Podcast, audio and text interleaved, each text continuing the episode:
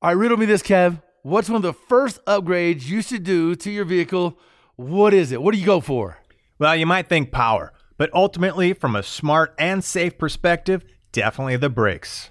Yeah, no doubt. Upgraded braking system can really transform a vehicle's performance and honestly give you better peace of mind behind the wheel in any situation. You know, from the track to off road trails, even the morning commute, every single vehicle deserves performance brakes at an affordable price. And no matter what your vehicle or driving style, PowerStop has complete brake upgrade kits for you. So head to powerstop.com, fill in your vehicle's information into their easy to use brake finder to be matched with complete kits and components that are low dust, noise free, and feature upgraded stopping power. That's right. You could join the thousands of other drivers that have already transformed their vehicle into a stopping powerhouse today with PowerStop. PowerStop.com, brake upgrades made easy. When you need mealtime inspiration, it's worth shopping Kroger, where you'll find over 30,000 mouthwatering choices that excite your inner foodie. And no matter what tasty choice you make, you'll enjoy our everyday low prices, plus extra ways to save, like digital coupons worth over $600 each week. You can also save up to $1 off per gallon at the pump with fuel points. More savings and more inspiring flavors make shopping Kroger worth it every time. Kroger, fresh for everyone. Fuel restrictions apply. It is the Two Guys Garage Podcast. He is Kevin Byrd. I am Willie B. Fired up. We got one of our boys on today, man. It's like we're talking to a to another brother from a different mother. It's uh, it's gonna be awesome, man. Bryan Fuller is uh, he's been in the game for a long time and uh, a part of this show, and it's always cool and interesting to find out what he's churning out next. And this will not disappoint at all. No, sir. No, sir. Man, if you don't know who Bryan Fuller is, you got to ask yourself, where have you been hiding? I mean, this guy is front and center just about everything automotive. I mean, television, uh, events, uh, you name it. I mean, he's been on everything from biker build off, caffeine and octane, overhauling. Uh, man, he's been on CarFix now for several seasons, so he's back in the game with one of our sister shows to Two Guys Garage. Uh, partner in crime for years. Uh, myself and Bryan back in the day. Uh, it's been awesome for I don't know how many years now, but um, yeah, every chance we get try to connect up uh, either for fun times or car times or bike times, uh, you name it. Or But he's- both. Yeah, all the above. Uh, maybe a beverage too, you know, or three. We got to wash the dirt down with something. He's gotten, you know, years and years he's been all about customizing, whether it's motorcycles, you know, hot rods, you know, old school classics, um, you know, anything to a fire pit, to a pergola. I mean, this guy, once he gets his hands on anything, it's got to be modified and custom. Uh, but he's always been, let's say, a little bit heavier on the customizing, the the cruising, you know, the kind of hot dogging. But lately, he's got the itch to really get into that precision driving called racing. Uh, and that's been really fun, really exciting to uh, to kind of watch and you know bounce stuff off. And you know, you and I were at um, Radford Racing here recently, right? We did some episodes out there, and who did we run into at Radford Racing going to the school? yeah, man. Bryan Fuller. Yeah. Bryan Fuller getting schooled, man. Getting the, the math, got his paper out, his sharp pencil, you know, taking notes, uh, then going out on the track and ripping it up. Uh, and he's he's really diving into this vintage racing, which is a huge, huge love of mine, man. I love, you know, anything old school. And if you can make something old school go damn fast on a racetrack, I'm in. Yeah, man. Totally in. Yeah, no doubt. I, I'm as much as into racing the old vintage stuff. I like taking old vintage stuff and making it go fast with modern stuff. But it, it, it is it's unbelievable um, how this vintage racing is uh, is so popular and and the the people that love it, man, they're 100 percent into it. I go to Bonneville all the time, and you see a lot of that, man. You see a lot of that that sort of uh, that car nature out there, and it's really it's unbelievable, man. One of the one of the really cool places as a car person you need to go check out. Like I'm sure you would say, you know, uh, up where you're at and the big cruises they have up there, but really Bonneville is one of those places where a lot of this lives, and you see a lot of these style cars going big. Uh, it's just real cool to see. It's gonna be uh, exciting to speak with Bryan and see what's uh, you know what's on the agenda and what's on the horizon for some of this old vintage racing. Yeah, and if you've never been to a, a, a real vintage racing event, you know, I mean, think of like Road America or any one of these big uh, road courses, right? You're going to see everything. There's so many groups and classes because we've been racing forever. You know, everything from old school Formula Ones, a Lotus 7. You're to see the old school, you know, 60s uh, Corvettes and Camaros, and every blend of, you know, maybe an old vintage Indy car, Formula One car, the Can Am cars. Probably one of the most spectacular of series, right? The Can Ams, if you're not familiar with those, were kind of an unlimited class where you could just go wild. You know, tube chassis with a body. That's kind of about it. These guys are building a thousand, I've heard up to 1500 horsepower, these little flimsy 60s era, you know, tube chassis. Just unbelievable. These things are probably wrapping up like a big rubber band with all that power because they probably never intended to. But just the sound and the roar and the you know the violence of these things ripping around the track. Uh, you, you can't go wrong, man. It's it's a fantastic time. So many different cars out there all day long at one of these big races. Now, question, Byrd, would you rather have yourself a thousand horsepower in a little vintage race car like like Bryan is building, or a thousand horsepower in an old school muscle car from say the Yes. same era? Yes. Chalk me up for all of the above, man. you know? Yeah, curious, man. All right, right on. We'll we'll take a break. Speak with Bryan. Looking forward to it. It is the Two Guys Garage podcast. He is Kevin Byrd. I am Willie B. We're back after the break. It is the Two Guys Garage podcast. He is Kevin Byrd. I am Willie B. And we have our boy Bryan Fuller join the podcast with us today. You never know what Bryan's working on, man. Today he reveals something uh, probably pretty unique. Is this the first time you've ever done something like this, man? Oh, dude. Yeah, my first race car, man. It's kind of scary. It's exciting. It's fun. It's scary. I don't know. Lots of emotion. So what what got you uh, right? There's all kinds of vintage classes. I mean, you could get into a, a little old MG, right? You could spend big bucks and try to get into a, a you know a vintage Cobra. Uh, but here we are in a open wheel, right? Formula style vehicle. Now the the Formula Ford, you know, Formula F, the F sixteen hundred series. I mean, it's a great one because it's kind of like this this stepping stone, right? It's the entry level class. You know, they kind of run them around the world. And, you know, for a lot of folks, right, you start out in karting, you know, if you're serious, you start in karting, and then your next step is kind of, you know, Formula Ford, where you go out there and, you know, prove your mustard and then, uh, you know, maybe really kind of leap into the more serious Formula series. Uh, so is that where we're headed, Bryan? Are you going to be professional? Or are you just going to be out there an enthusiast and have a hell of a good time? are we doing a career change here? What's going on, man? Absolutely not. My wife, uh, you know, has been really scared about me racing. And, you know, her latest thing that she's telling people is like, oh my God, I've seen it on Instagram. Bryan is going racing. And she's like, nah, he's just doing pickleball. you just keep telling her that, man. Yeah. I'm like, babe, this is not like trying to go pro. This is like, you know, when you see the old dudes playing, you know, pickleball at, at the Y, I'm not trying to go to the to Wimbledon. I'm trying to just go have fun. You know, like I just want to go fast. Yeah. This shuffleboard on the cruise deck. Yeah. Well, if anybody's ever watched, you know, any kind of open wheel, you know, IndyCar, Formula One, uh, you know, you got open wheels, and you know when they touch, sometimes, boy, that could be catastrophic. You know, they just climb right over each other. So there's like an extra layer. Of, you know, don't let your wife hear this podcast, but you know, there's like an extra layer of danger. Uh, in, a, in an open wheel, and, and you know you're in a tiny little pod, so you don't have all that width and crush zones and, and all that other stuff. So you're living on the edge, man. Yeah, that's yeah. Well, that's true, but I mean, at the end of the day, Have you updated your will? Just ask. yes. I All right. I've yeah, I've already been asked that a bunch, but yes. But yeah, the you know, the that the open wheel, you raced open wheel, I mean, back in college. I mean, Yeah. the the miss I don't want to say it's a misnomer, but the thing is, one, I ride motorcycles almost daily. I ride in the city of Atlanta next to 18 wheelers. I do road trips. I go, you know, so I, I ride motorcycles a lot. So even just having a couple of extra wheels on the track makes me feel a lot more safe than kind of my day to day existence. Well, there's your end. That's what you tell your wife. I'm actually being safer now. I got four wheels, right? I got a roll. I got a roll cage. Okay, let's not mention Paige anymore in this podcast. That's enough of that. but the other, you know, the other thing about it is, you know, again, depending on the series, like you asked, like, why not get in a Cobra? You go in a Cobra, a lot of these guys are retired CEOs, right? They're used to winning, they're used to playing sports, they're used to killing it, like super adrenaline junkies, which I have a bit of.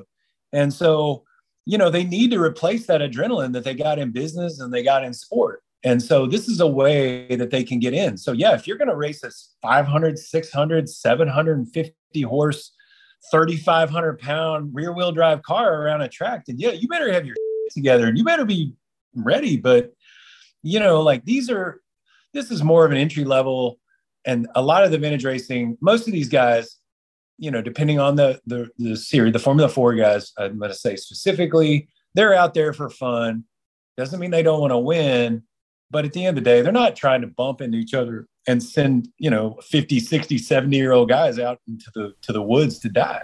You know, well, just a couple, two, three at the front of the pack. So you know, you hang back a little bit, Yeah. you'll be all right. yeah, You know, Yeah. Uh, and, you know, everybody that's done any kind of racing, it, it- it's really how aggressive you want to be. Now, there's always the Yahoo out there that can take you out, so we got to watch out for that guy. But yeah, clearly, Yeah. I mean, you can you can go ten tenths and you can go past the line, or you can be at you know nine and a half tenths and and just have a blast, keep it within, and and just go out there and be super competitive. Uh, try to beat yourself for the most part. You know, improve your ride, improve your your driving skills.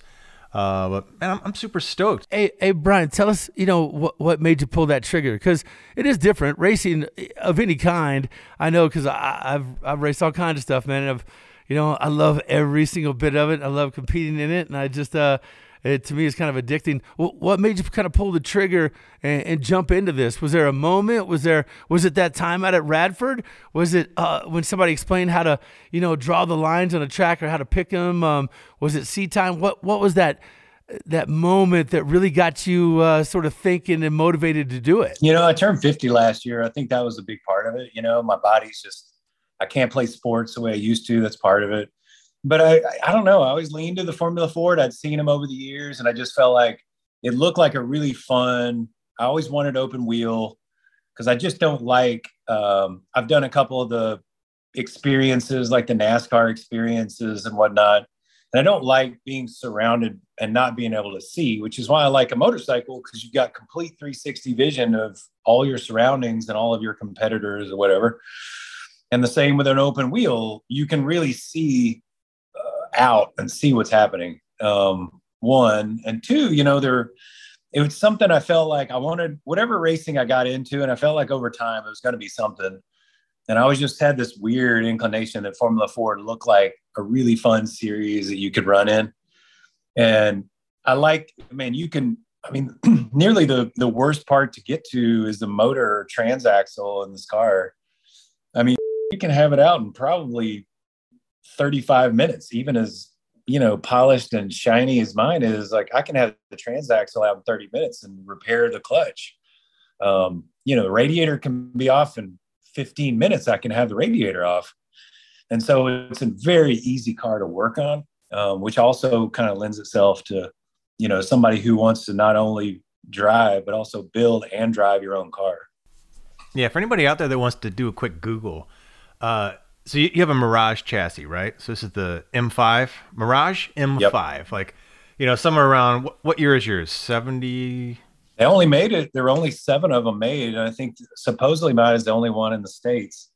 Um, I've only seen pictures really of maybe one, maybe I've seen, there's a nice one if you Google, it's in New Zealand, I believe. Um, and I think there was maybe one other one that I've seen a picture of hardly, but everybody seems to kind of know about them because they wore the Gulf livery.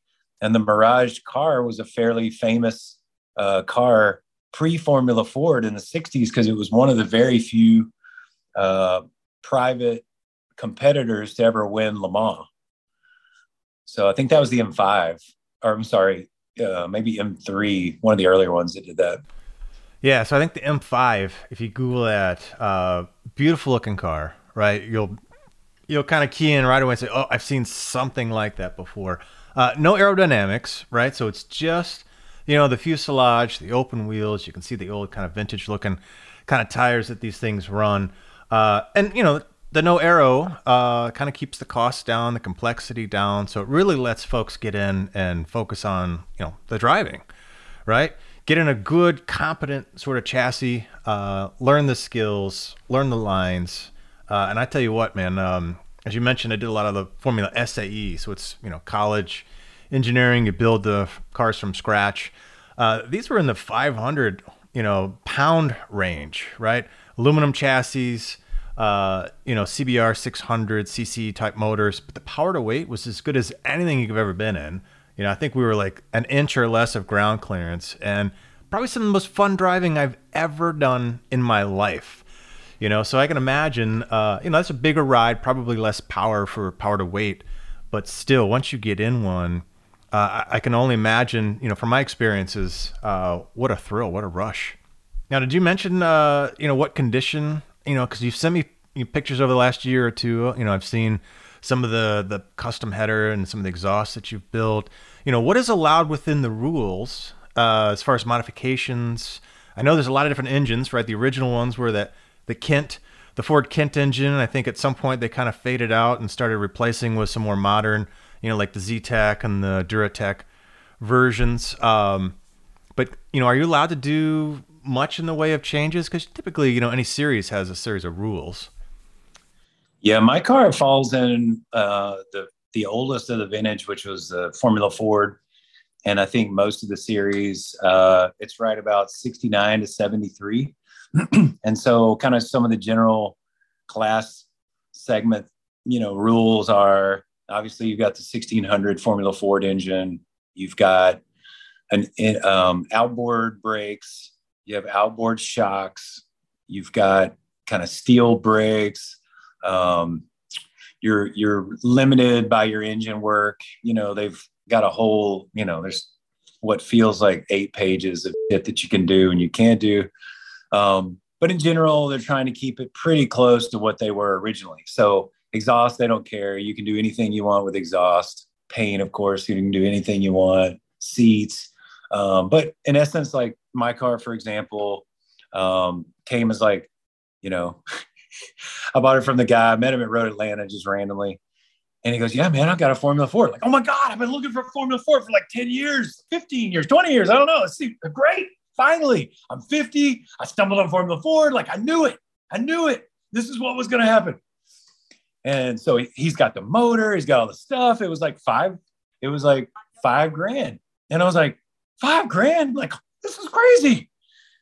And uh, you know, right as I'm about to pull the trigger, my wife calls me and says, and tells me that, um, you know, tells me a story about my friend like falling on a bicycle and hit his head. And I'm like, mm, maybe not a good time to tell her what I'm doing right now. Okay, let's wait. So anyway, it was a bare chassis. It had a motor, blah, blah, blah. And I was like, oh, there's no transaxle. He's like, oh yeah, it'll, I think those are like three grand, couple grand, three grand. No, okay, cool. Well, come to find out there's only one in the whole country and it's like 6,500 bucks. So he was close. He was yeah, close. You know, yeah. Just a little off. You know, supply chain issue. Supply chain issue. That's just blaming on COVID. Yeah. Yeah, yeah. Everybody else does. But still, um, that's a pretty good, you know, combined. That's a pretty good entry price for for a vehicle. Now, you know, you put a lot into it. Uh, where most folks would just get it running because it's a race car, and you know what happens to race cars? They get, you know, at minimum, a bunch of road rash and debris and things spit all over them. Uh, and then, of course, at maximum could be, you know, lots of things.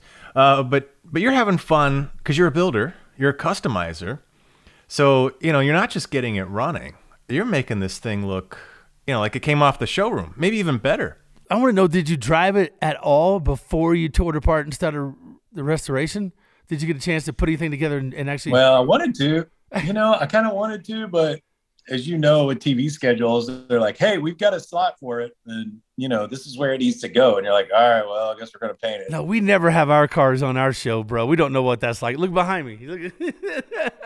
You've never seen one of these on, but you have a different problem. Uh, but okay, TV schedules and the likes. So you never had any seat time before you started this massive restoration. No, but I mean, at the end of the day, it's not. I mean, you know, there's there's not that much that again, you can tear the thing apart and you can put it together so so easily. One and two, I really spent a lot of time doing pre-fit because that pre-fitment, you know, I mean, you can blame and and Willie B. I know you probably remember, and Byrd, you'll probably remember. You know, in my opinion, all this shit started with Troy and Blowfish. I was gonna bring that up. Oh like, yeah, oh yeah, man. No Blowfish. Well, yeah, this marriage of fine craftsmanship with with race cars, and yeah. it seems so silly at face value, but I, I I love it. Like that car, I think probably took a lot of us, you know, took the our feet out from under us. Wow, you know, like the marriage of these two awesome things that make no sense, but I I, I think is the coolest thing ever.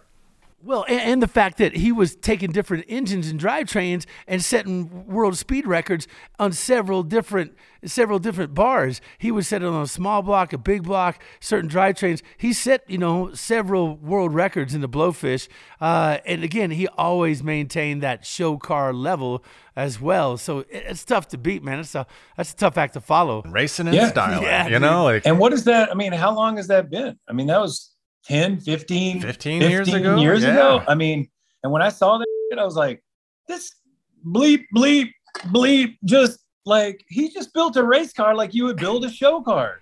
You know what I mean? And Troy was my hero, still is my hero for a long time. And I'm like, damn it. You know what I mean? Like now, now if you build a race car, you got to build it. And at the end of the day, like you said, you could go buy these cars. One of the great things about it 10 to 15 grand, sometimes even cheaper, sometimes a hair more expensive, but somewhere in the seven to twenty thousand dollar range, you can buy these cars already basically ready to go to the track. And you're not going to spend a lot more on maintenance. I mean, the, the engine can run for 10 years.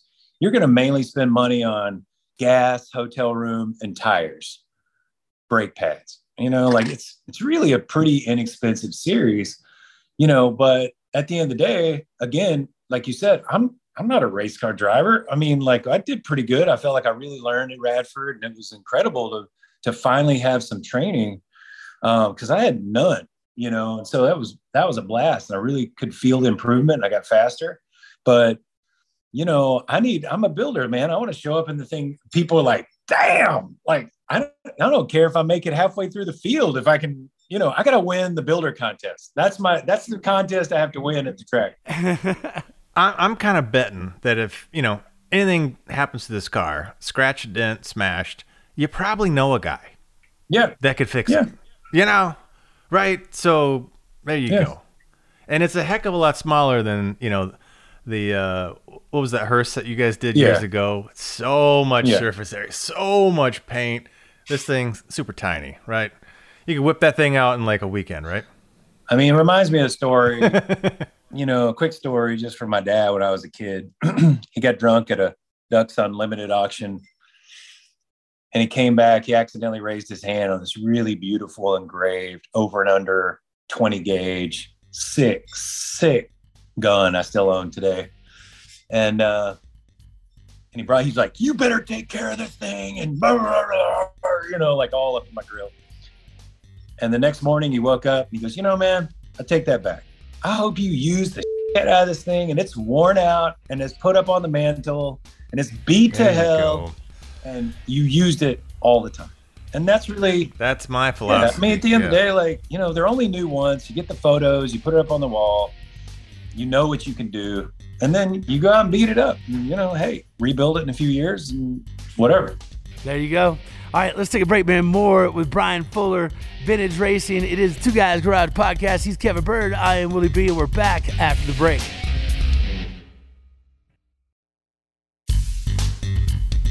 It is the Two Guys Garage Podcast. He is Kevin Byrd. I am Willie B. We are fired up. One of our boys, Bryan Fuller, is on the podcast talking about vintage racing. Man, he is he is into it. Let me tell you, when I say he's into it, you wouldn't believe this car that it, that he's restoring, and it is gorgeous one of the only ones in the states. Now you can Google this thing. Um, I, I, will tell you, uh, Byrd, you got some firsthand experience out at Road America watching these type cars um, go around the track and push it a little bit. What what was your takeaway from being out there watching some of these guys and um, how they're driving these things? It, it, was it was pretty awesome. Uh, went out with a couple of buddies that were building their own vintage cars. So one was like a seventy. Uh, I forget when it's two forty Zs you know, versus the 260s, 280s.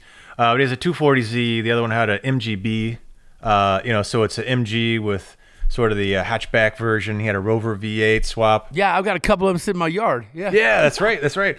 Uh, so that was on the one end. But then I have, uh, you know, my shop buddies right around the corner, RM Motorsports. Uh, they cater to the guys that Bryan was talking about earlier, these CEOs of Kmart and whoever else, right? They can say, hey, man, build me up a Can-Am car or Formula 5000 or whatever, you know, vintage, uh, you know, they got Jacques Villeneuve's, you know, 90 whatever year uh, Formula One car in there. You know, they have everything. It's just packed, packed full of some of the most amazing machinery and historical pieces ever.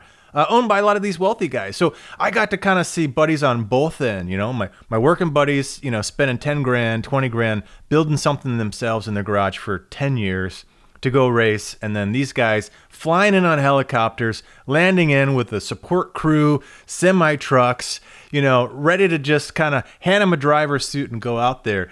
Uh, and it was the funnest, you know, full weekend of racing because you've got every single class, you know, duking it out. So you got every flavor of ice cream you could imagine.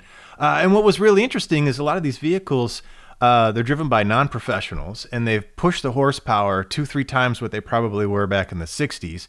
Uh, so the carnage, the number of gearboxes being blown out, uh, you know, like, but some of these guys can afford it, right? So, you know, you, they go out and just have an absolute blast. You think these things are the rarest of, you know, entities on the planet, which they are. But I think is so cool, like we talked about before the break, go out there and use it and abuse it. And these guys do. And, you know, hey, if they wad one up, they put one in a corner, they blow a motor, you know, some guys, right? They have the paycheck and they say, hey, rebuild it. And there are guys like us that say, absolutely, that sounds awesome. And they're, you know, putting the buck out there. They're remaking the monocoque frame, you know, the new body panels, the new A arms, whatever it is from from a piece of scrap, you know. Look, you can't race it unless you can afford to rebuild it. That's one of the golden rules of racing, man. If you if you're yeah. racing it, you better be able to afford to rebuild. I never I've never entered a race uh, without that. I got a win mentality. That's just the way I am. I don't care what race it is. I'm trying to win. So if you can't rebuild it, you better not be racing it. So yeah. whether it's yourself or you write a check, either way, man, it's all good. Yeah, you know, Bryan, are you really looking forward to showing this thing off, but more? More so, getting in a seat and really pushing what you built to the limit because that's got to be a fun, you know, sort of um, carrot hanging out in front of you. You know, to me, it's just trying to get through the mental getting ready for the first butterflies. And I think Radford was obviously the first kind of go round. The funny thing is, when you do Radford, you start out, they got you going in Hellcats the first three days, right? So big, heavy motor up front, just rah, rah, this little bitty test track in Arizona. You guys were running those same cars around, right? Yeah. Yeah. Yeah. And so then if you take the formula class like we did, then they push you into the formula classes usually on day four. And they're like, oh, yeah, so all of that that we taught you for the last three days, throw it out. And they're like, oh my God, are you serious? So then they're like, from trail braking, where you're using the brake in order to load the front wheels so that you're taking that big heavy engine and using it to your advantage to get around the corner. So that's what we were doing a lot of with the big front engine car. Now with a mid engine or a rear engine car, they do the opposite. So you don't want to kind of like the way they teach you is to throw a dart. So if you turn the dart around backwards and try to throw it, the engine is in the back trying to get around you. So you don't want to load the front. You want to either be neutral, so you're off the brake, you know, or if anything, you want to have a little what they call maintenance throttle to kind of help you through the corner so that you're keeping the rear wheels planted um, in a rear mid engine. So I'm like, damn, I'm like, I just learned what the apex was. And now you're telling me it's changed. And like, and I learned what trail braking was. And I'm like, I just got this figured out in three days. And now you're telling me to change it. I'm like, Jesus. And it really it wasn't that bad. I mean, it was fine. But you know, it was just funny. You're like, okay, we're changing now. All that done. Yeah, it's really interesting once you, you know, drag racing is its own thing, I think. But once you get into a road course, uh, and understanding the balance of the car and where you're transferring weight to what tires and what it's going to do to your vehicle, it's like a whole kind of different playground.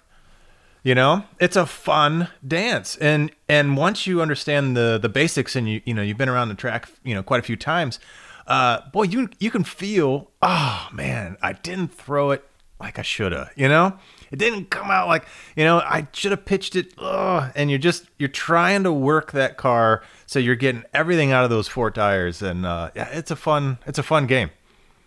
Well, and you can you know it's a I would encourage anybody who has you know some excitement about uh, performance driving to go enlist one of these schools. And regardless of whether you want to go racing or not, I mean, you know, you get to be our age and you're like, dude, I need to put another, you know, like bucket in the feather in the cap, you know, and like check it off of the list. And to be able to actually understand how to drive fast, not just straight, how do you really drive faster?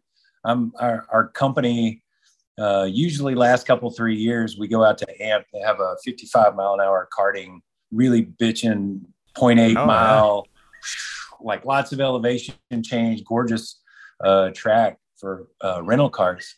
So we take the whole company out there. It's a bunch of hot rodders and motorcycle guys. And I'm usually right about fifth, you know, out of our 25, you know, members that go or whatever.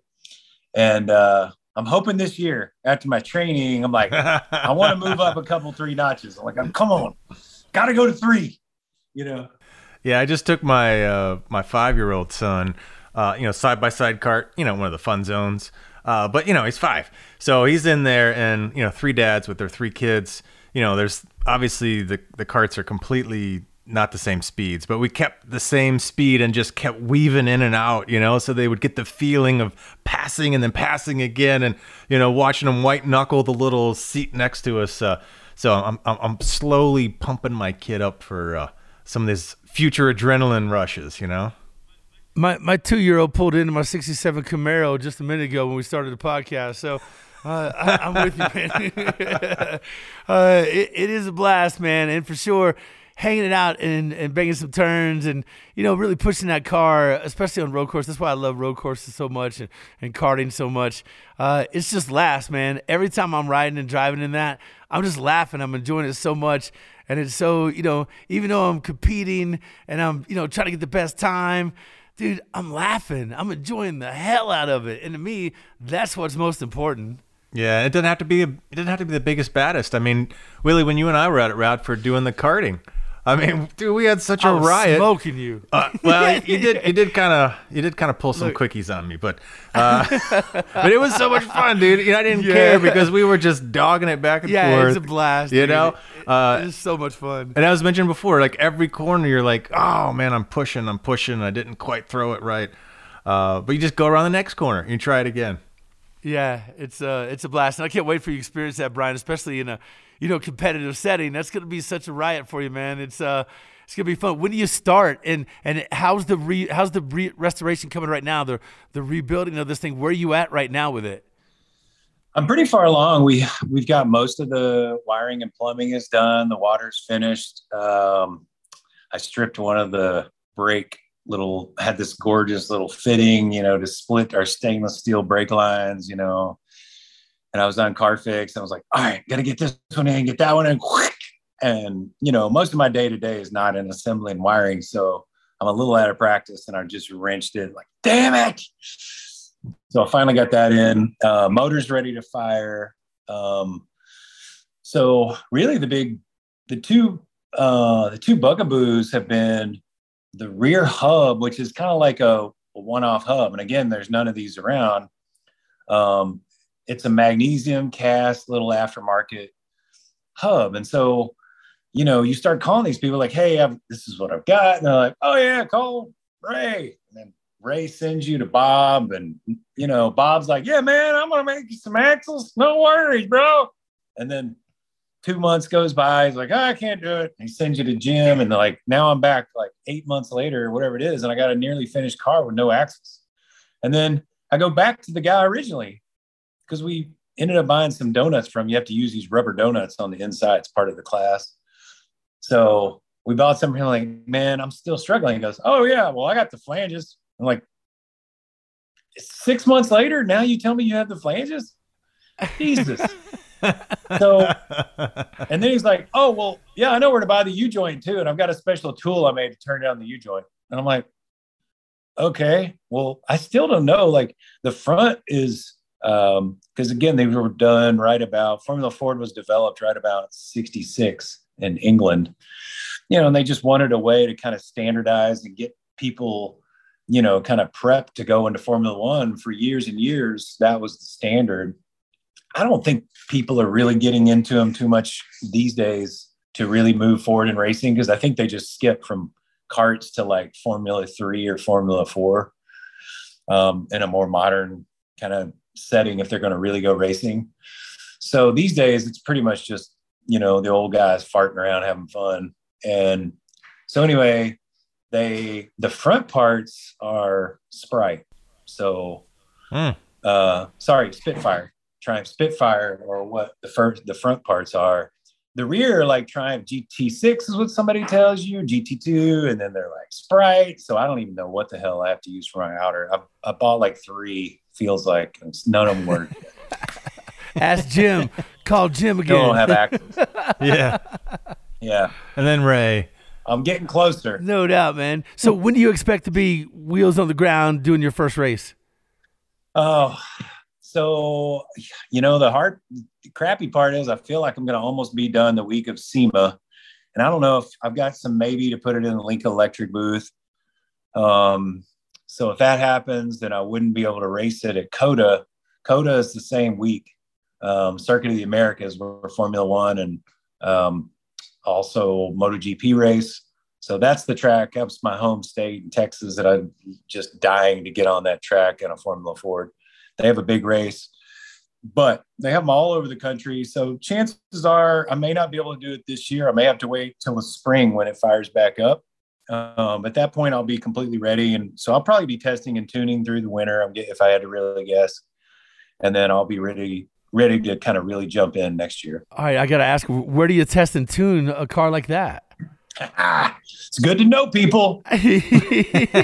Well, I imagine you could hop on any sort of track day, um, right, and, and kind of sort out all the bugs.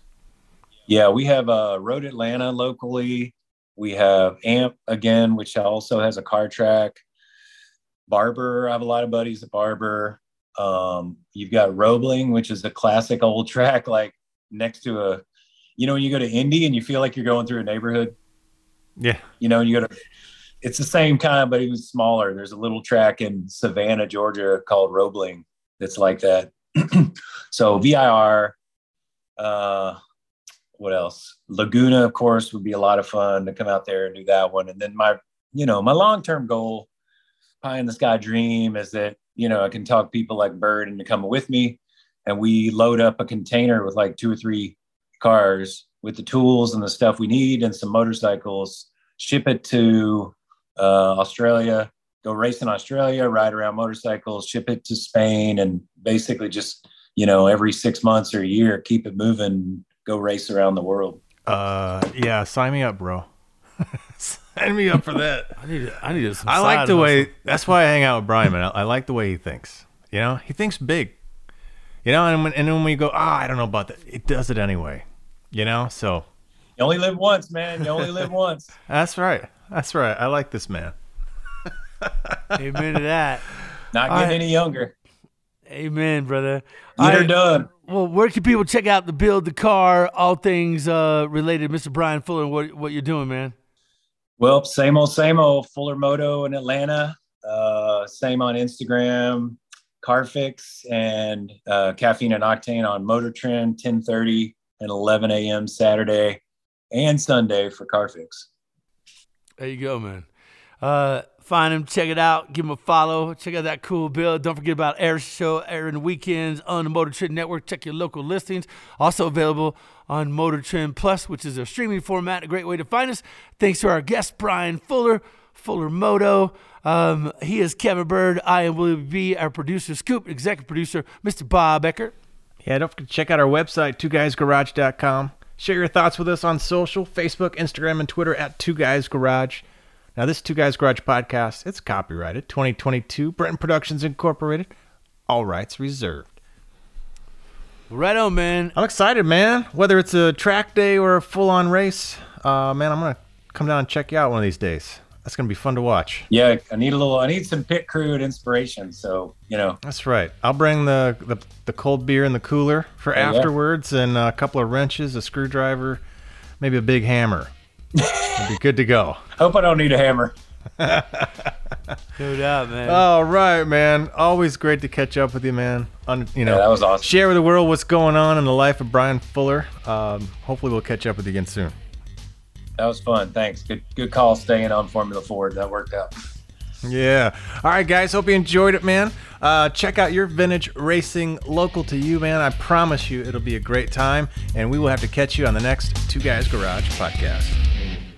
Two Guys Garage Podcast is a production of Britain Productions. For more episodes, visit iHeartRadio, Apple Podcasts, Google Podcasts, Stitcher, Spotify, or wherever you listen to your favorite shows.